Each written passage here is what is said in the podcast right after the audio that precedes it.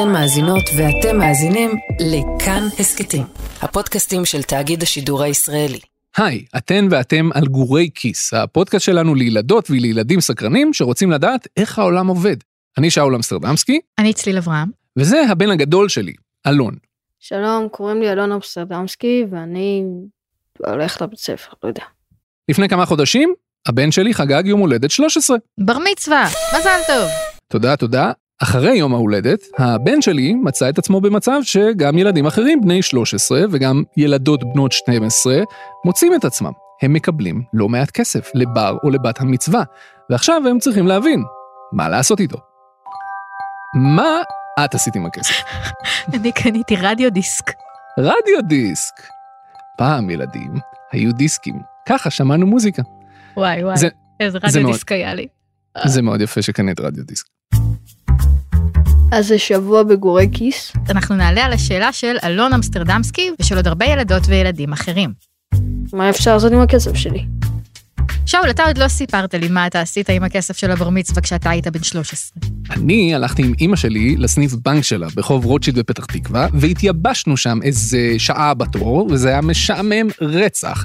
ואז בסוף הגיע התור שלנו, וסגרנו את הכסף שלי בפיקדון. וואי, כמה שאול אמסטרדמסקי אפשר להיות. שזה אומר שאתה ואימא שלכם ניגשתם אל הבנקאי או הבנקאית, ואתה לקחת את כל הכסף שקיבלת לבר מצווה ושמת אותו על השולחן. אני ממש זוכר את זה. אני ממש זוכר שפחדתי שיגנבו לי את המעטפה עם הכסף בדרך לסניף. ואז הבנקאי או הבנקאית לקחו את המעטפה, הוציאו את הכסף, ספרו אותו במכונה המגניבה הזאת שסופרת את השטרות, ואז עוד פעם רק בשביל להיות בטוחים, ואז הם רשמו את הסכום הזה במחשב, והופ, הכסף שלך כבר לא היה אצלך, הוא היה אצל הבנק.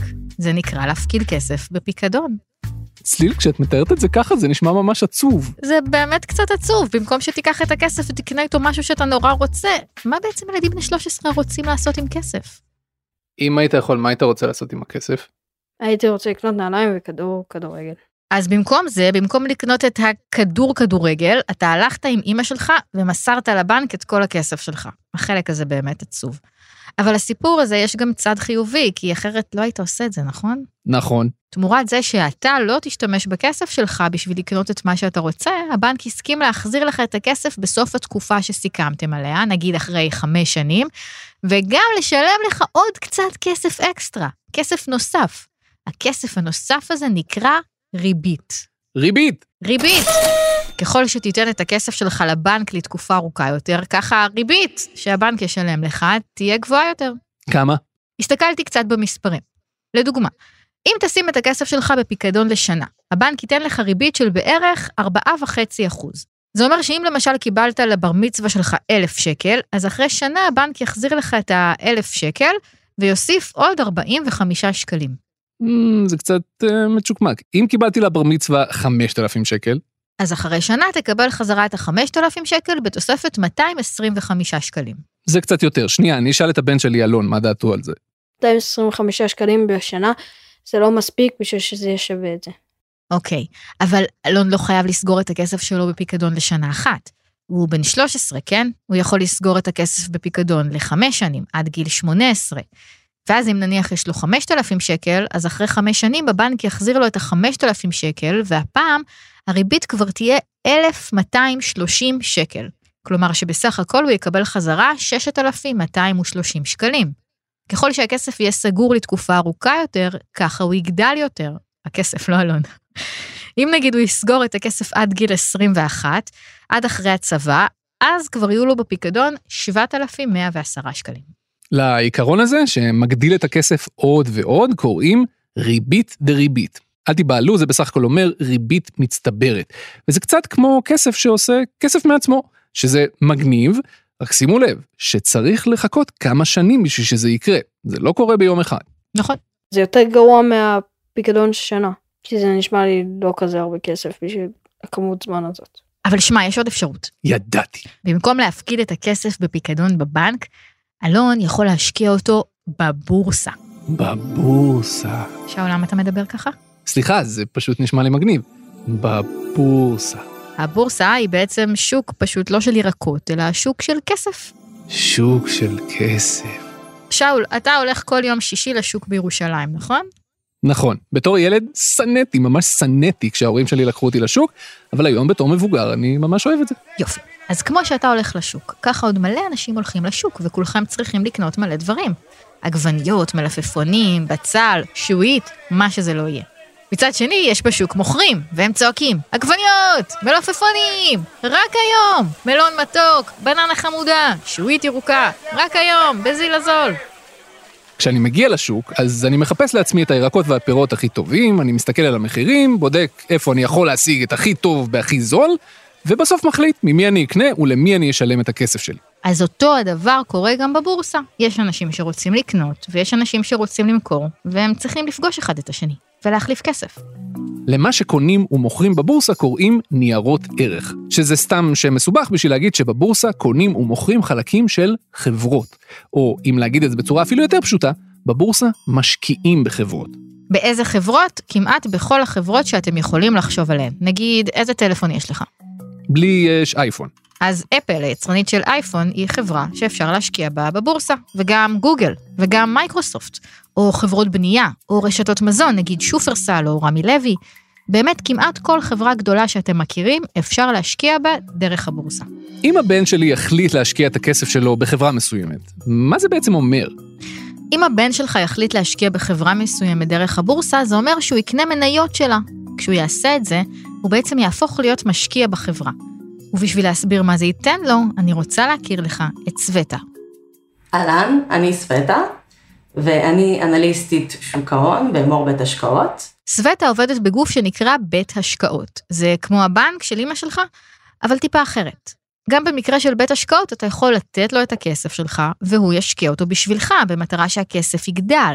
תכף נסביר מה זה אומר. התפקיד של סווטה הוא ללמוד כמה שהיא רק יכולה על חברות מסוימות, בשביל לדעת אם להמליץ להשקיע בהן את הכסף של אנשים, או לא להשקיע בהן. היא בעצם מנסה להבין מי יהיו החברות הכי מוצלחות בשנים הקרובות, ואיזה חברות לא יצליחו. זה נשמע כמו עבודה קשה, זה ממש קשה לחזות את העתיד במדויק. נכון, ולפעמים, לפעמים אפילו סווטה לא מצליחה. בכל השקעה שאנחנו משקיעים, תמיד גם יש סיכון שההשקעה תהיה לא מוצלחת, ממיליון ואחת סיבות. זו אגב למה יש לי עבודה, כי התפקיד שלי זה לבדוק מה הסיכונים, לעומת מה היכולת שלנו להצליח. ואני אמורה להמליץ על עסקים שיצליחו, ולהגיד איזה עסקים לא יצליחו. בוא נסביר שנייה מה זה אומר להשקיע את הכסף שלך. מי שיש לו הרבה כסף יכול לקנות דירה, ולהשכיר אותה לאנשים אחרים. הדירה הזאת שהזכרתי, בעצם נותנת לי הכנסה כל חודש. מה זאת אומרת? בכל חודש, האנשים ששכרו ממני את הדירה, משלמים לי כסף, בלי שהייתי צריכה לעבוד. ואז זה בעצם מגדיל את הכסף שיש לי. העניין הוא שדירה עולה המון המון כסף. דירה יכולה לעלות מיליון וחצי שקל, או אפילו שני מיליון, או אפילו הרבה יותר מזה. תלוי איפה היא נמצאת. ולא לכולם יש כל כך הרבה כסף. נגיד, לבן שלי אלון, אין כל כך הרבה כסף. גם לי אין. יש לו רק את הכסף שלו מהבר מצווה. ואם הוא בכל זאת רוצה להשקיע את הכסף שלו, אז האפשרות האחרת שלו, במקום לקנות דירה, היא להשקיע בבורסה, שזה בדיוק אותו הרעיון. פשוט קונים חלק מחברה, במקום דירה. אני קונה חלק קטן מעסק שיש. זאת אומרת, ניקח את המכולת שיש לנו ליד הבית, אז אני באה ואני משקיעה שם כסף, אני קונה מניות של המכולת, ואז כשהמכולת מרוויחה כסף, אני מקבלת חלק מהרווחים האלו, יחד עם עוד הרבה מאוד שותפים. אם הבן שלך ייתן את הכסף שלו לבית השקעות בשביל להשקיע בכל מיני חברות, או אם הוא יעשה את זה בעצמו ישירות דרך הבורסה, זה אומר שהוא יקנה חלק מהחברות האלה. חלק מאוד מאוד קטן, אבל עדיין חלק. לחלק הקטן, קטן הזה קוראים מניה. ואם החברות שהוא ישקיע בהן יהיו מוצלחות וירוויחו הרבה מאוד כסף, אז חלק מהכסף הזה יגיע גם אל הבן שלך. בדיוק כמו מי שקונה דירה, הוא מזכיר אותה לאנשים אחרים שיגורו בה. ומה יקרה אם הבן שלי יבחר להשקיע את הכסף שלו בחברות שהוא חושב שהן יהיו מוצלחות, אבל בעצם הן לא יצליחו, הם יפסידו כסף. מה יקרה לכסף שלו אז? אז יכול להיות שהוא יפסיד חלק מהכסף שלו. זה נשמע מסוכן. זה באמת מסוכן, ולכן עדיף לא להשקיע בחברות ככה סתם, אלא להשקיע הרבה מחשבה והרבה למידה באיזה חברות רוצים להשקיע. וגם אז יש סיכוי שזה לא ילך כמו שחשבתם.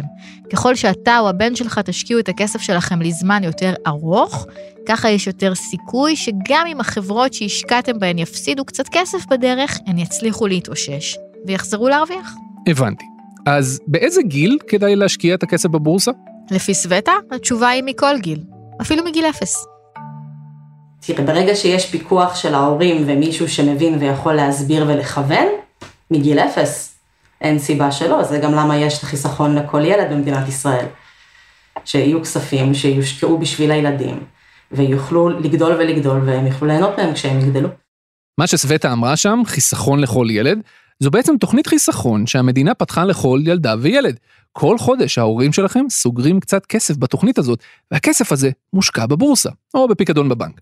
בגיל שמונה עשרה או עשרים ואחת, אתם תוכלו לבחור למשוך את הכסף הזה, וליהנות מכל ההשקעה הזאת. אז גם אם אין לכם מספיק כסף מהבר מצווה או הבת מצווה להשקיע בבורסה, עכשיו שתדעו שבכל מקרה, ההורים שלכם חוסכים לכם. ואם הכל ילך כמו שצריך, אז בגיל שמונה עשרה או עשרים ואחת יחכה לכם לא מעט כסף, ותוכלו לבחור אם לקנות איתו משהו או להמשיך להשקיע אותו. תגיד, שאול, כשאתה היית בן שלוש עשרה, חשבת להשקיע בבורסה? לא, לא ממש, אפילו לא ידעתי מה זה בורסה ושיש דבר כזה. את? גם אני לא, גם אני לא ידעתי מה זה ומה עושים שם ומה יוצא מזה. אבל אם הייתי יודעת, אולי הייתי עושה את זה, לפחות על חלק מהכסף שלי. זה דווקא טוב, בגלל שאם אני לא אשקיע, אני אבזבז את כל הכסף, ואז זה סתם יהיה בזבוז. כאילו, ייגמר ממש מהר. אוקיי, אז ילדים וילדות שקיבלו כסף לבר או לבת מצווה, הם יכולים לקנות משהו שבא להם עם הכסף הזה, או עם חלק מהכסף הזה, ולהשקיע את כל היתר. אם הם רוצים להשקיע, מה הם צריכים לעשות? קודם כל, הם צריכים לעשות את זה עם מבוגר. לא משנה אם הולכים לבנק או עושים את זה באינטרנט, חייבים מבוגר בשביל זה. אוקיי, מבוגר. אני מבוגר. אני יכול לעזור לו. נכון. אז הדבר הראשון שאתם צריכים לעשות זה להחליט, האם אתם הולכים על פיקדון בבנק, בלי סיכון, או שמשקיעים את הכסף בבורסה. שם יש סיכון, אבל גם יש סיכוי לעשות יותר כסף. ואחרי שנחליט? אם תחליטו ללכת על הבנק, זה עניין של כמה לחיצות באפליקציה עם אמא ואבא. אם תחליטו להשקיע בבורסה, תצטרכו להחליט באיזה חברות להשקיע. אבל איך יודעים? יש מלא חברות שאפשר להשקיע בהן. אפשר לעשות את מה שסווטה עושה, כלומר ללמוד ממש לעומק את כל החברות ולהשקיע בהן, אבל זה לוקח המון זמן, ובדרך כלל אין לנו מספיק זמן, וזה גם די משעמם. אפשרות אחרת היא פשוט להשקיע בכל החברות כולן, זה נקרא להשקיע במדד. איך עושים את זה? זה לא מאוד מסובך, אבל אנחנו לא נוכל להסביר פה ממש ממש הכל, כי זה רק פודקאסט, רק רצינו לתת לכם טעימה ממה זה בורסה, ולמה אפשר לשקול להשקיע שם כסף. אז, אם יש ילדים או ילדות שהיו רוצות להשקיע את כספי המצווה שלהם בבורסה, ורוצים או רוצות להבין איך לעשות את זה, פשוט תבקשו מאבא או אמא לשבת על זה ביחד. תוכלו לקרוא מדריכים באינטרנט, להתייעץ בכל מיני קבוצות פייסבוק, פייסבוק זה של מבוגרים, ובסוף לעשות את זה ביחד. אני מתכוון לעשות את זה עם הבן שלי, אלון, ממש בקרוב, ואני בטוח שזה יהיה כיף. האם יש לך סבלנות לחכות חמש עשרה שנה, נגיד, שהכסף שלך שתשקיע במניות יגדל ויגדל? לא באמת, אבל אם זה מרוויח הרבה כסף, אז שווה את זה. צליל, את יודעת מה החלק המגניב? מה? כששאלתי את אלון מה הוא היה רוצה לעשות עם הכסף שלו כרגע, אז הוא אמר שהוא היה קונה איתו נעליים או כדורגל. אבל כששאלתי אותו מה הוא היה רוצה לעשות עם הכסף שהוא ישקיע ויגדל עוד חמש עשרה שנה, אז כבר היו לו רעיונות אחרים, קצת יותר גדולים. או חמש עשרה שנים אני רוצה, נגיד, מכונית או משהו, דירה. אז אני אצטרך, עכשיו אני לא באמת צריך את זה. וזה באמת היופי בהשקעות, שאם יש לנו עכשיו סכום כסף יחסית קטן, שאנחנו לא באמת באמת חייבים לקנות איתו משהו, אלא אנחנו יכולים להתאפק ולהשקיע אותו ולחכות הרבה זמן בסבלנות, אז בסוף, אם באמת השקענו בהשקעות מוצלחות, בסוף יהיה לנו הרבה יותר כסף פנוי, לקנות איתו דברים הרבה יותר גדולים. אתם האזנתם והאזנתן לפרק החמישי והאחרון בעונה השנייה של גורי כיס, הפודקאסט שלנו על כלכלה לילדים מבית חיות כיס. אנחנו נחזור בקיץ הבא עם פרקים חדשים. בינתיים, כל הפרקים, גם של העונה הזאת, גם של העונה הקודמת, זמינים בכל אפליקציות הפודקאסטים וגם באתר של החינוכי. את גורי כיס אנחנו לא עושים לבד. העורך שלנו, זה שאומר לנו אם הפרקים שלנו טובים או לא ומה צריך לשפר בהם, הוא תומר מיכלזון, המפיקה שלנו שבזכותה אנחנו מצליחים להקליט את הפרקים האלה. שמוצאת לנו קטעי ארכיון וכל דבר מיוחד כזה, היא ליהיא צדוק. עורכת הסאונד שלנו היא רחל רפאלי. זה אומר שהיא לוקחת את כל מה שהקלטנו, ובמחשב שלה היא גורמת לזה להישמע הרבה יותר טוב. יחד איתנו גם אלון אמיצי, יוצר פרקים של חיות כיס. תודה רבה צליל אברהם. תודה רבה שאול אמסטרדמסקי, ותודה לכם ולכן שהאזנתם.